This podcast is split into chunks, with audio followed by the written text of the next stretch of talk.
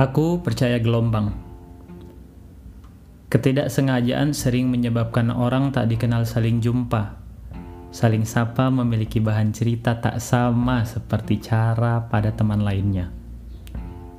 Dengan ketidaksengajaan dua sosok terlihat akrab di sini.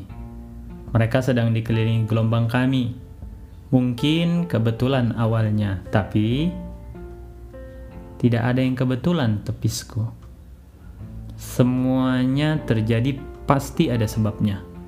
Apakah itu sekedar menghabiskan jatah takdir ataukah menghabiskan jatah perjalanan di dunia yang fakir? Adanya kejadian pasti ada hikmahnya. Sampai detik ini, aku yakin benar-benar yakin sekali.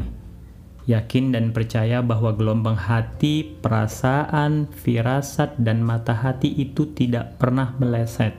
Nyaris selalu benar. Secret Office 24 Februari 2018 20.00 waktu Indonesia Barat